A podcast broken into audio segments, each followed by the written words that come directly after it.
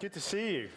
Uh, as has already been said, my name is Philip. If you don't know me, one of the pastors here. I lead the team, and uh, Caroline and I and Izzy bring greetings from Istanbul in Turkey, where we were last weekend. Uh, we were visiting as many of you know, John and Sophie Ford and their family and the church that they've planted out there, and just helping them to transition back towards here, back towards Kingston in the summer, and indeed helping the church to transition into new leadership. And so we just wanted to, uh, they wanted to bring their thanks to you for your prayers and your support. Uh, we felt they were doing well, they were in good heart.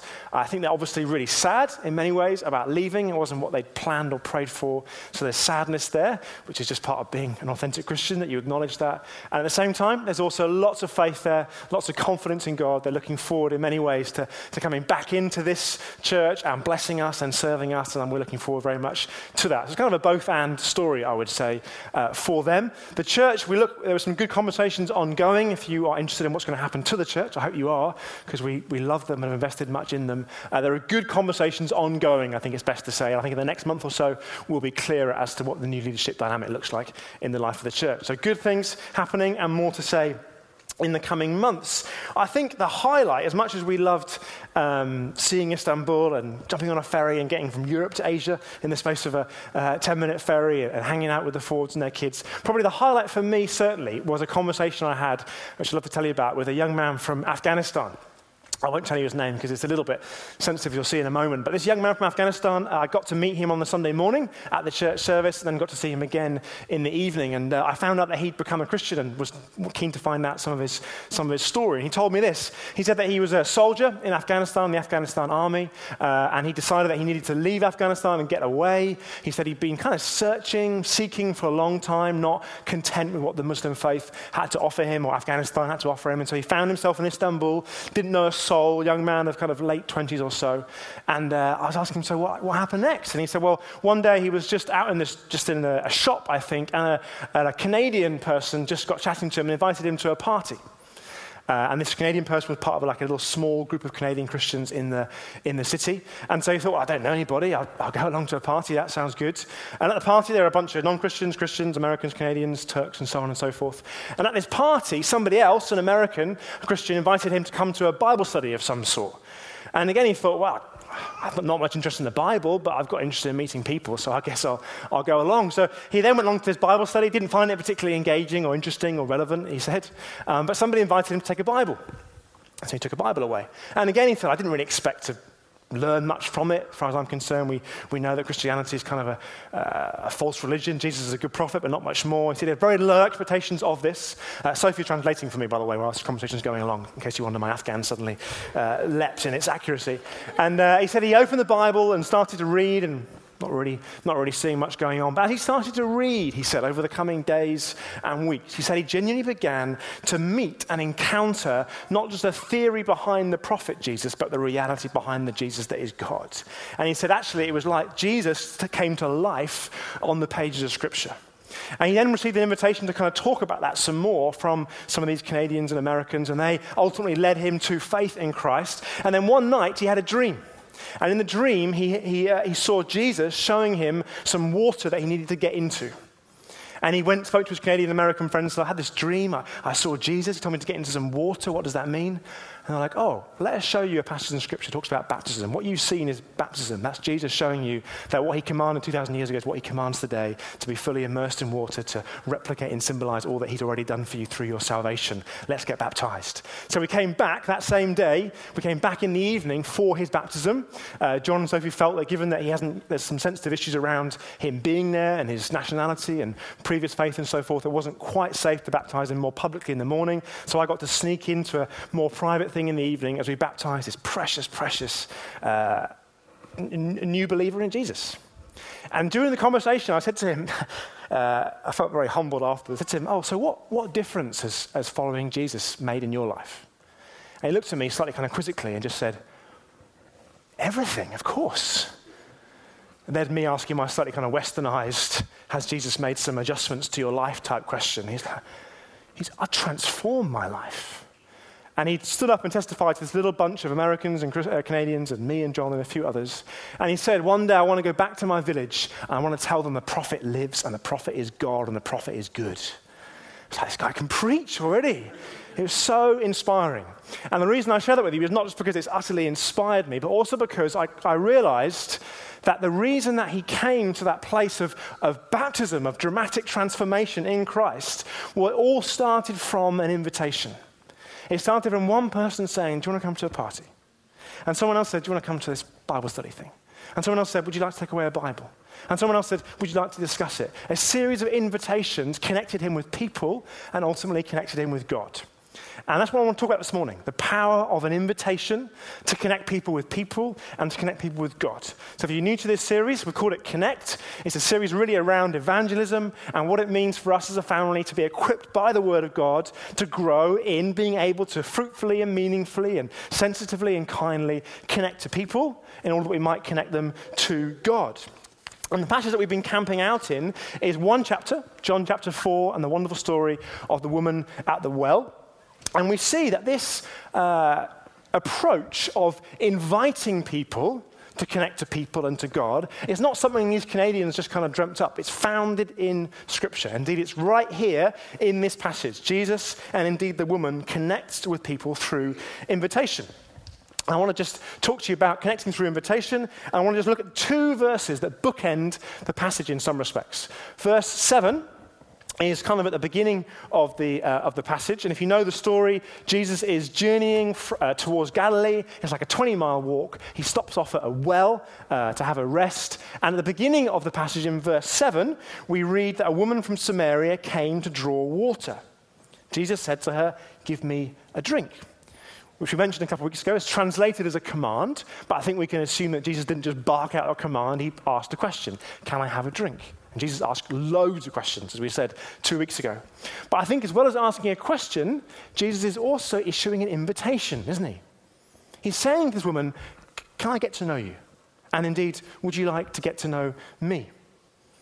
And indeed, as the, as the story continues, Jesus uses this whole, uh, the, the water as a metaphor talk about how he offers a spiritual water that will never stop satisfying. Uh, he speaks into her life and tells her things that nobody else could ever have known, and indeed things that she'd rather nobody else did know. And so completely undone is she by this remarkable man who tells her, who tells her things about her past and loves her in his knowledge of her. She then says, or the passage tells us in, uh, in verse 28. The woman left her water jar and went away into town and said to the people, her people, her community, Come, see a man who told me all that I ever did. Can this be the Christ? They went out of the town and were coming to him. And then later we're told that actually many of this community did put their trust in Jesus, did start to believe in Jesus. So, what do we learn from the kind of bookends of this passage about the power of an invitation? What do we learn about connecting people to God, evangelism, through invitation? Numbers have gone funny, but don't let that worry you. We learn that connecting people to God, the power lies, first of all, the invitations connect us to each other, to community, to people. And second of all, invitation has a power to connect people to Jesus. So, really, in some respects, Jesus' come and have a drink invitation in verse 7 is like an invitation just to connect to people. And we could say the woman's invitation to come and see Jesus is an invitation to connect to Jesus. And we have the opportunity as a family, as a church, to do both to connect to people, to invite them to know us, that we might be able to know them, and ultimately to connect them to God. So those are my two simple points this morning. So, first of all, an invitation to know each other. So, did you notice in that story about that wonderful young man from Afghanistan, the first invitation he received was just an invitation to a party? Just to come and be known and to meet others. It was nothing more dramatic than that. It was kind of a, an equivalent, really, you could say, to Jesus' woman at the well moment. Someone said to him, Do you want to come and have a drink? Basically, or a cup of tea in, in uh, Istanbul culture, more, more likely. Can I get to know you over a drink? Jesus said to this woman, and was said to this young Afghan, Afghan man. And Jesus was always doing that. He was always issuing in, uh, invitations to get to know him and others over food and drink. I'm not just kind of using this point to make it work for me. Jesus was always doing that. Always. Invitations over food and drink to get to know people. So much so that in the Gospel of Luke, the rumor Luke tells us, the gossip about Jesus, what people are saying and criticizing him for is they say, this guy's always eating and drinking. That's the rumor Luke tells us about Jesus. People say that he's a glutton and a drunkard. So much is he constantly issuing invitations to connect over food and drink. He wasn't a glutton or a drunkard, but that was the kind of criticism from the religious moralistic types. In, uh, in Luke 19, verse 5, you might know the story. Jesus sees this short man up a tree called Zacchaeus, this hated tax collector who's trying to get a view of what he's doing. And uh, in, in Luke 19, verse 5, we're told, And when Jesus came to the place, he looked up the tree and said to him, Zacchaeus, hurry, come down, for I must stay at your house today. In other words, can I get to know you and can you get to know me? And let's do that over food and drink. That's the basic thing that Jesus was saying. And culturally, at that time, to come in someone's home and share, break bread, if you like, share food and, and, and drink together was incredibly significant. It was a loaded thing to do. It carried enormous connotations of honor to come into someone's home and to eat and to drink with them. And so Jesus did it a lot. And so I guess the first application for us this morning, and you won't be prepared, you won't be surprised to hear this if you've been at King's for any time at all, is are we, are we doing that? Is there room at our table? To connect with people over food and drink. And that's not just saying let's have some sort of version of come dine with me in the church because let's, let's be like that program because that's really trendy and cool. This is right at the heart of who Jesus was. Constantly inviting people or inviting himself into people's homes to connect with them over food and drink because he knew that was a place of honor. He knew it was a place of dignity. He knew it was a place where he could ask questions and listen, as we heard a couple of weeks ago. So is there room at your table to get to know people, to connect with people over food and drink? I'm so encouraged to hear more and more stories of that in the life of the church. People who are older, younger, male, female, single, married, whatever, beginning to more and more make a priority of making room at our table, ideally speaking, for Christians and non Christians to, to mix, to ask questions, to do what Jesus did. So I hope it's, a, it's, it's an organic, informal thing as much as anything else. I hope you don't need me to put a date in your diary to say, can you invite someone for dinner on that day? I think you'd be pretty offended if I did that. So let's, let's, agree that's not a good idea. So it's informal, it's organic, it's more and more, I trust, part of the, the culture of who we are. But at the same time, there are, if you like, more formal, organized things that we can do as a broader family that can help each other make invitations to connect to people. So, for example, I was speaking to, uh, to Kate and to Anna. Anna, uh, Kate works in the office, and Anna leads uh, Elder Braids, which is a sort of new ministry we have, which reaches out to the uh, elderly or the older people in our community uh, to connect with them and to give them a space of hospitality and, uh, and, and, community and so forth. And they had a, a, tea dance last Saturday. I gather it went really well, 1940s tea dance, some great music. They gathered a whole bunch of people. It sounded like a really, really good afternoon. And Anna was telling me that she was able to invite her Muslim friend, who in turn, without her knowing, invited her mother, I think, and her sister. And they came along and experienced something of connecting to people, indeed connecting to, to Christian people. And I'm told that the, uh, the mother who's not well wants to come back. And Anna also told me a story of some women that came from the uh, supported living centre in Chessington.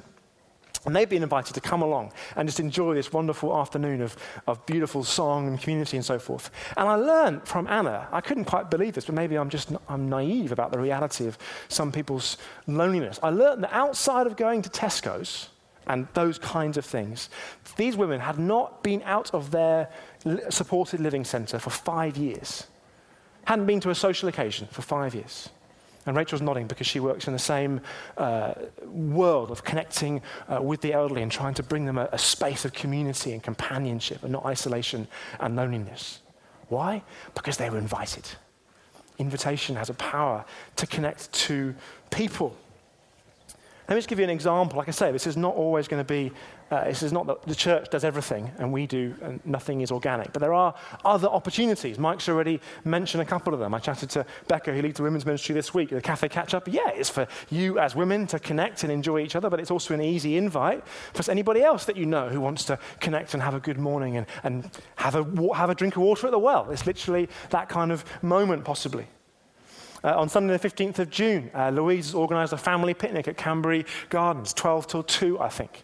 Really easy invite, especially if you've got friends who are parents with kids. Really easy invite. Come along, play around, have some food. And can we get to know you and can you get to know us? The power of an invitation to connect people with people. Sunday evening, the 14th of July, we're doing some men's uh, beer tasting again. We did it last year. It was really fun. a couple of you invited friends. But that's, again, strikes me as a pretty super easy invitation. Yeah, it's not just for us, King's Church, these kinds of things. Fundamentally, we exist for the people outside of this family. Our door is always open, I trust. And so these things are opportunities to invite people in to connect with us and us with them. Now, there's another um, kind of uh, and if all those details are on ChurchSuite, by the way, so don't worry if you haven't clocked the details, it's all on ChurchSuite, and you can find all the details out there. And I think sign up for the Women's Cafe catch up would be appreciated. There's another aspect to an invitation to just get to know someone, the kind of person on person stuff. You see, Jesus' invitation this woman to give him a drink wasn't just a conversation starter, it wasn't just a, a question. Do you notice it was also a, a, a request for help? Please, can I have a drink? I'm thirsty. You have something that I, I need. Just, just notice that. This is an example of how Scriptures keeps on speaking. The more you read and read and read it. I've read this passage so many times, and here it just struck me. This is God, Jesus Christ, this is God incarnate, God in human flesh, asking for help. Now, why is he doing that? Because he needs help? Nope. It's God incarnate. Because he's manipulative and trying to get something from. No, it's Jesus came in grace and truth.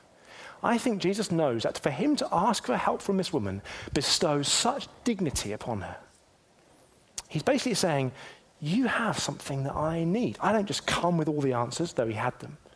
He's saying to her, Not only are, is what you have of value, you are of value. Actually, asking for someone's help is a really powerful type of invitation. Please, can you help me? Let me give you an example.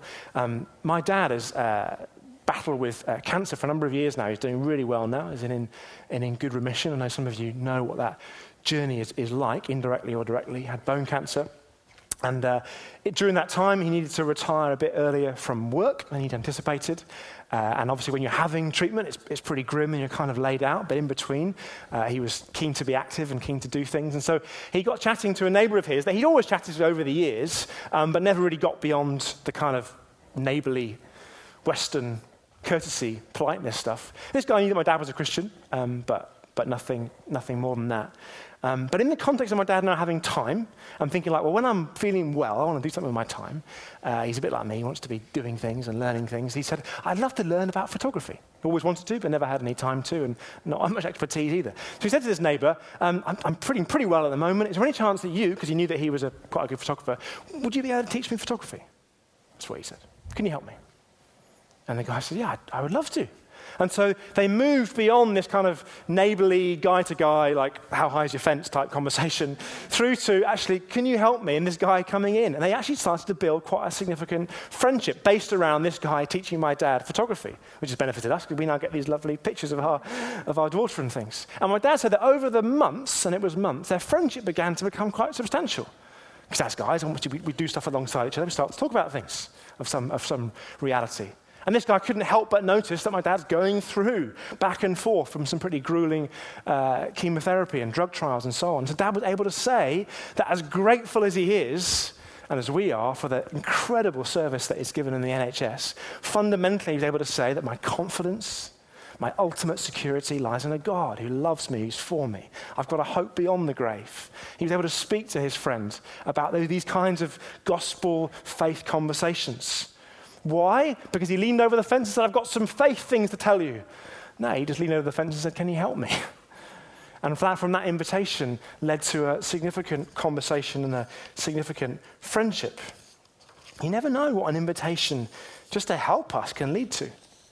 I wonder whether some of us just need to worry a bit less about giving our neighbor a, a tract or a, a, a Bible, that that's a great thing to do. Maybe we just need to ask him to help us fix our fence. Because there's real dignity to, in, in, in, an invitation to help us. Obviously, if it's done badly, it's manipulative to get what we want. But done well, it, it bestows dignity and honor upon someone to say, What you have is of, is of value to me. You never know what that will lead to. If you're a Christian, God dwells within you.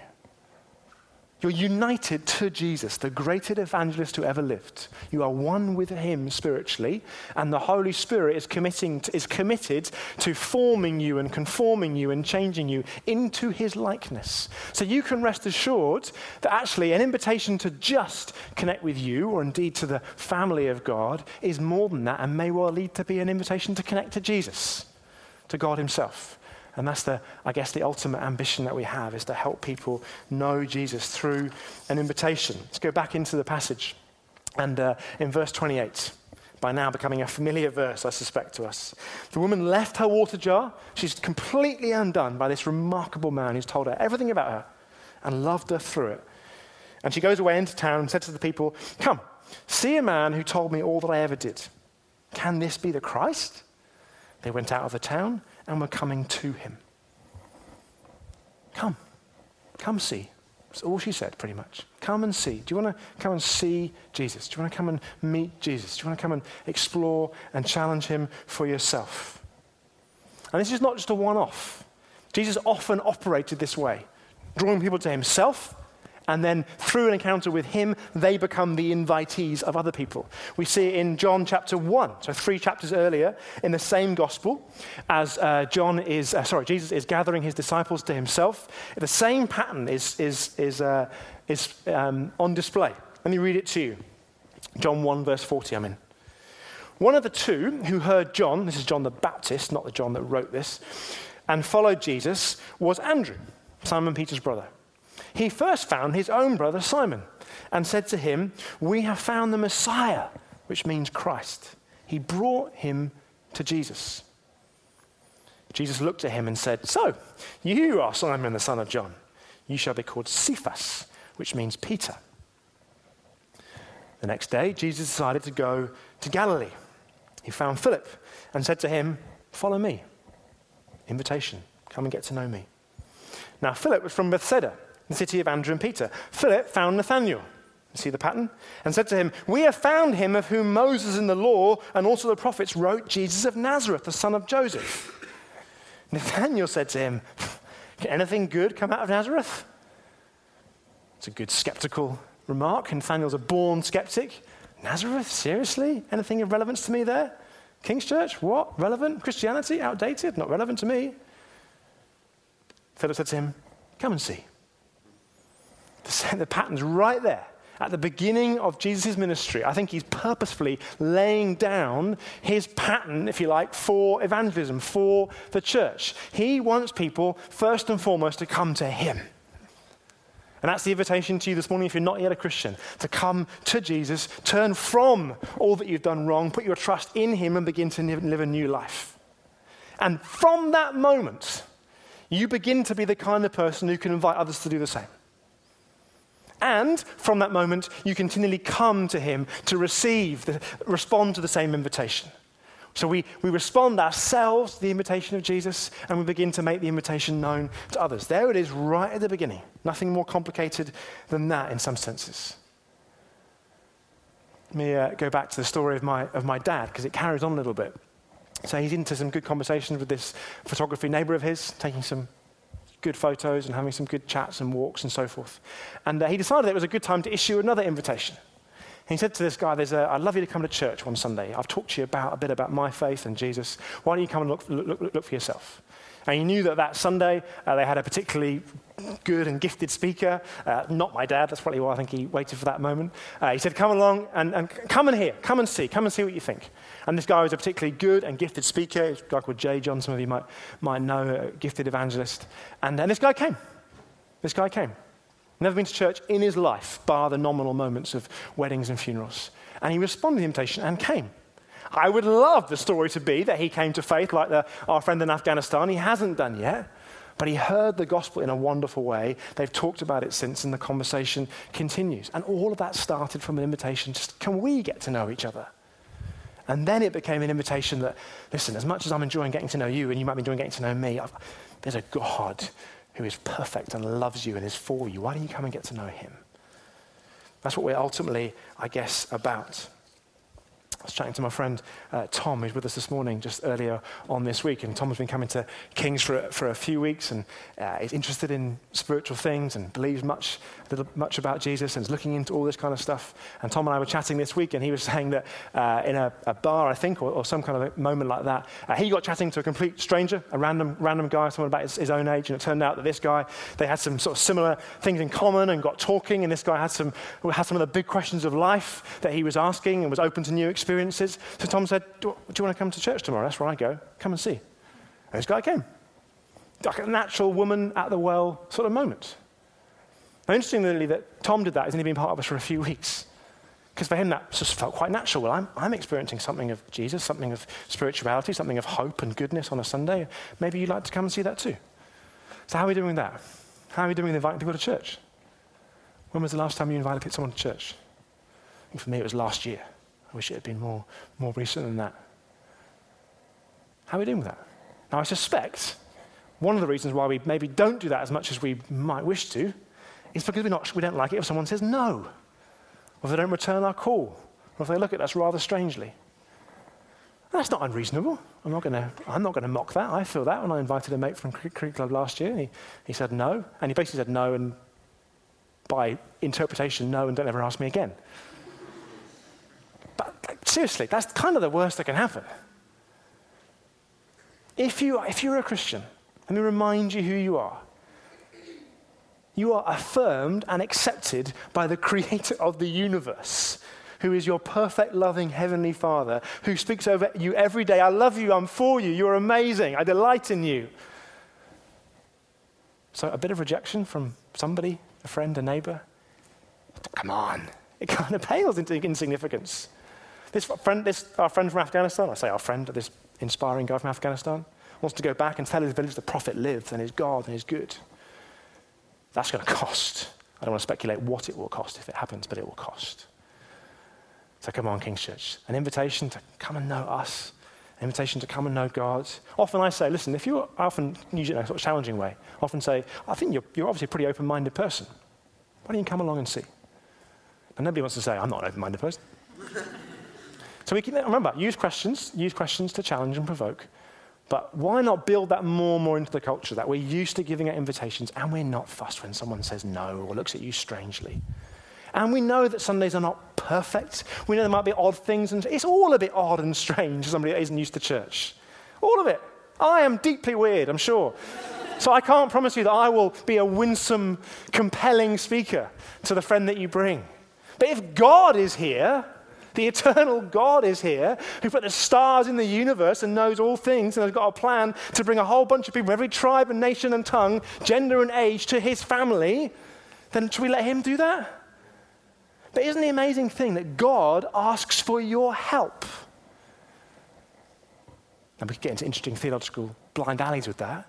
But it's true. God asks for our help, not because he needs it, but because partly, I think I've learned this week, partly because he knows he's created us with such dignity, such inherent worth. Why does he ask me for my help? He doesn't need my help. But he's created you and I with such dignity and value and worth that he wants to.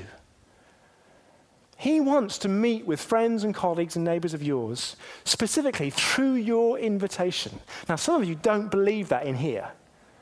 You believe that in here and not in here. That's the, that's the nature of God. What did uh, Philip and Andrew in John 1 know about God? Well, they knew a lot about God because of the Old Testament and they were Jews. What do they know about Jesus? Virtually nothing. Did he put them on some intensive training track, leadership school, before they got to go and invite others? No, it's the first thing they did. Andrew and Philip met Jesus, wondered, thought he might be interesting and maybe uh, the Messiah, and went off and got someone else to do the same thing. And one of them said, You are joking. What good comes out of Nazareth? Philip said, Come and see for yourself, Nathanael. If you're an open minded, postmodern, skeptical, liberal minded guy, you'll be open to it, won't you? If you're a bit closed minded and you know what you think already, then I guess it's not for you. Invitations are powerful, powerful things. It might not be church, it might be Alpha. We've been thinking carefully about how we do Alpha. Not quite sure yet what the answer to that is, but we're committed to doing Alpha in some form. Might be more organic and through homes. Might be the carol service in December for those of you who are super organised. Uh, in November, we're partnering with the other churches in Kingston, holding an event with the Ravi Zacharias International Ministry. Uh, Ravi Zacharias himself is not coming, alas, but the UK director is going to come, and it should be a great evening geared around helping believers to think and also helping unbelievers to, to think or indeed challenge their thinking, perhaps.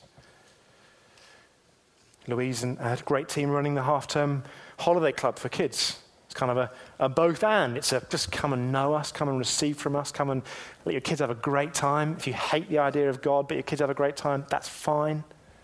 But also, she, she and her team are teaching these kids about Jesus, saying, Come and see. It's not indoctrination, it's come and see. Come and think for yourself. And who knows what that will lead to. On the 14th of July is a King's Kids party. Parents can come and drop their kids off and leave if they want to. They can come and, and join in if they want to. It's kind of a both and.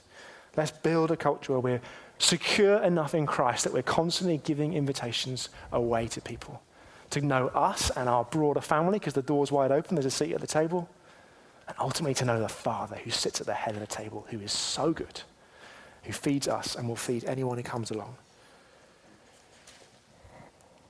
Can resist a bit of strategic diagram approach. For those of you who like a bit of uh, pictorial diagram, strategic style stuff, this is basically what I'm saying just to put it in kind of pictorial effect. This is not like, I'm not going to send you this in an email on Monday and download it. It's not like an uber formal thing, but it's a basic framework for what I'm talking about. That at the bottom of all things, as Mike has already been saying through this morning, as much as we exist to make God known and to be known and loved in this family, fundamental, bottom line, first component is that we're here to know God as Keith Gateskill so helpfully blessed and served you last Sunday by reminding you, you can be as practical as you want. Bottom line is, you can't commend what you don't intimately know for yourself.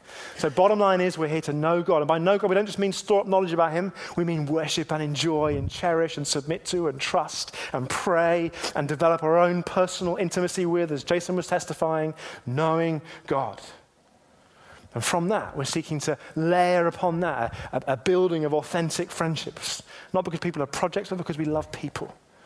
Whether those friends are in the city because you work in London, or we're in this borough, or other side of the world because you're often flying out. We're looking to build authentic friendships. Does it mean we can't meet a stranger in a cafe and prophesy over them? Absolutely not. And we're looking at that next Sunday, and I'm terrified. But along with that, along with that, or I would say underlying that, for us as a church, our, one of the prevailing cultures is we are committed to connecting into our community, building genuine friendships and getting to know people. Not least because in our context, people are very nervous of anyone who will stand up and deliver a truth statement like me. What they are interested in is authentic, genuine connections and friendships and community that works. And we can offer them that. As we're doing that, this is not a linear thing, by the way. You can skip, well, you can't skip bottom one, but you, you can skip the ones. Along with doing that, we then think, well, how can I invite these friends, how can I invite these neighbors to connect in with me and the broader family? So we give opportunities as a church, whether it's over food, beer, the elderly, the homeless, come and connect into a homeless night shelter. I'm not going to preach at you, just come and have a place of sanctity and safety and dignity. Cafe catch ups. We will try and give each other opportunities outside of the organic and informal simply to get to know us that we might get to know them. And then we layer upon that our ultimate desire, which is to invite people to come and know Jesus, come and know God, which might be a one off thing, like the Ravi Zacharias thing in November, or it might be an ongoing thing like Alpha, which probably is a, a bigger ask again. Okay? So it's nothing out of the ordinary, but just to help you to see what I'm trying to bring to us as a, a culture to embed. Always start from the bottom line. Because as Simon Verger used to say in this church, you can't commend what you don't cherish and you learn to cherish God, as Jason was saying, in the quiet place and in community. Finally, on that point, how do we know God more and more? I've already alluded to it. But the people who are most effective in giving invitations to those who don't yet believe are those who every day respond to the invitation of God themselves. I want to read a passage of scripture to you to uh, finish with. And in fact, I'm going to ask Ellen and the band just to come up and help us just respond in one song of worship. I love what uh, God says through the prophet Isaiah, if you want to turn to it. It's the last uh, scripture for this morning, Isaiah chapter 55. This is God speaking through Isaiah 700 years before Jesus. But you'll notice the parallels as to what Jesus says to this woman at the well, if you know the passage.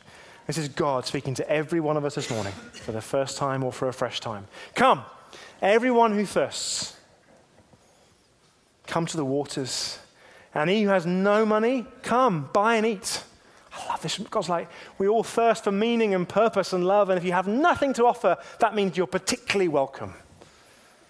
Come buy wine and milk without money and without price. Why do you spend your money for that which is not bread? And your labor for that which does not satisfy? It's a good challenge there. Kind of came to a little bit in what Christy was saying. The good things are good relationships, success at work, flourishing kids, good health. They're good things. But they don't scratch the bottom, the ultimate itch that we have.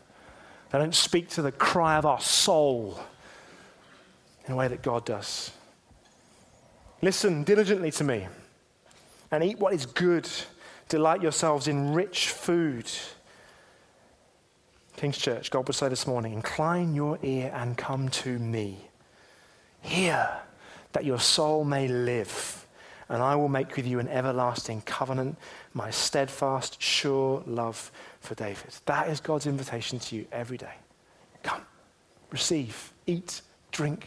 I will satisfy you like no other. Some of you are like, let me out of this place so I can invite some people to church. Some of you are like, keep me in this place so I never have to invite anyone to church. But wherever you are on that spectrum or somewhere in between, the invitation is exactly the same. We have a God who is good and kind and for you and bestows upon you such dignity that He, the eternal, omnipotent, omnipresent God, would say, I want your help to invite people into my family. Thing to do first, receive my invitation yourself. So, can we stand? I would love us just to, to sing this final song together and think less about the doing and just about the responding to God's invitation for you. Father, thank you that you want our help. You don't need it, but you've commissioned us to partner with you in making your beautiful, beautiful Son, Jesus Christ, known to this borough, this city, and this world. We thank you that it's happening with young Afghan men who knew virtually nothing in a city the other side of the continent, and it can happen right here on our doorstep in this town, this city. We pray we would be men and women who are so secure and so delighting in our daily invitation from the God who loves us is for us, that we be a people who extend invitations. In Jesus' name, amen.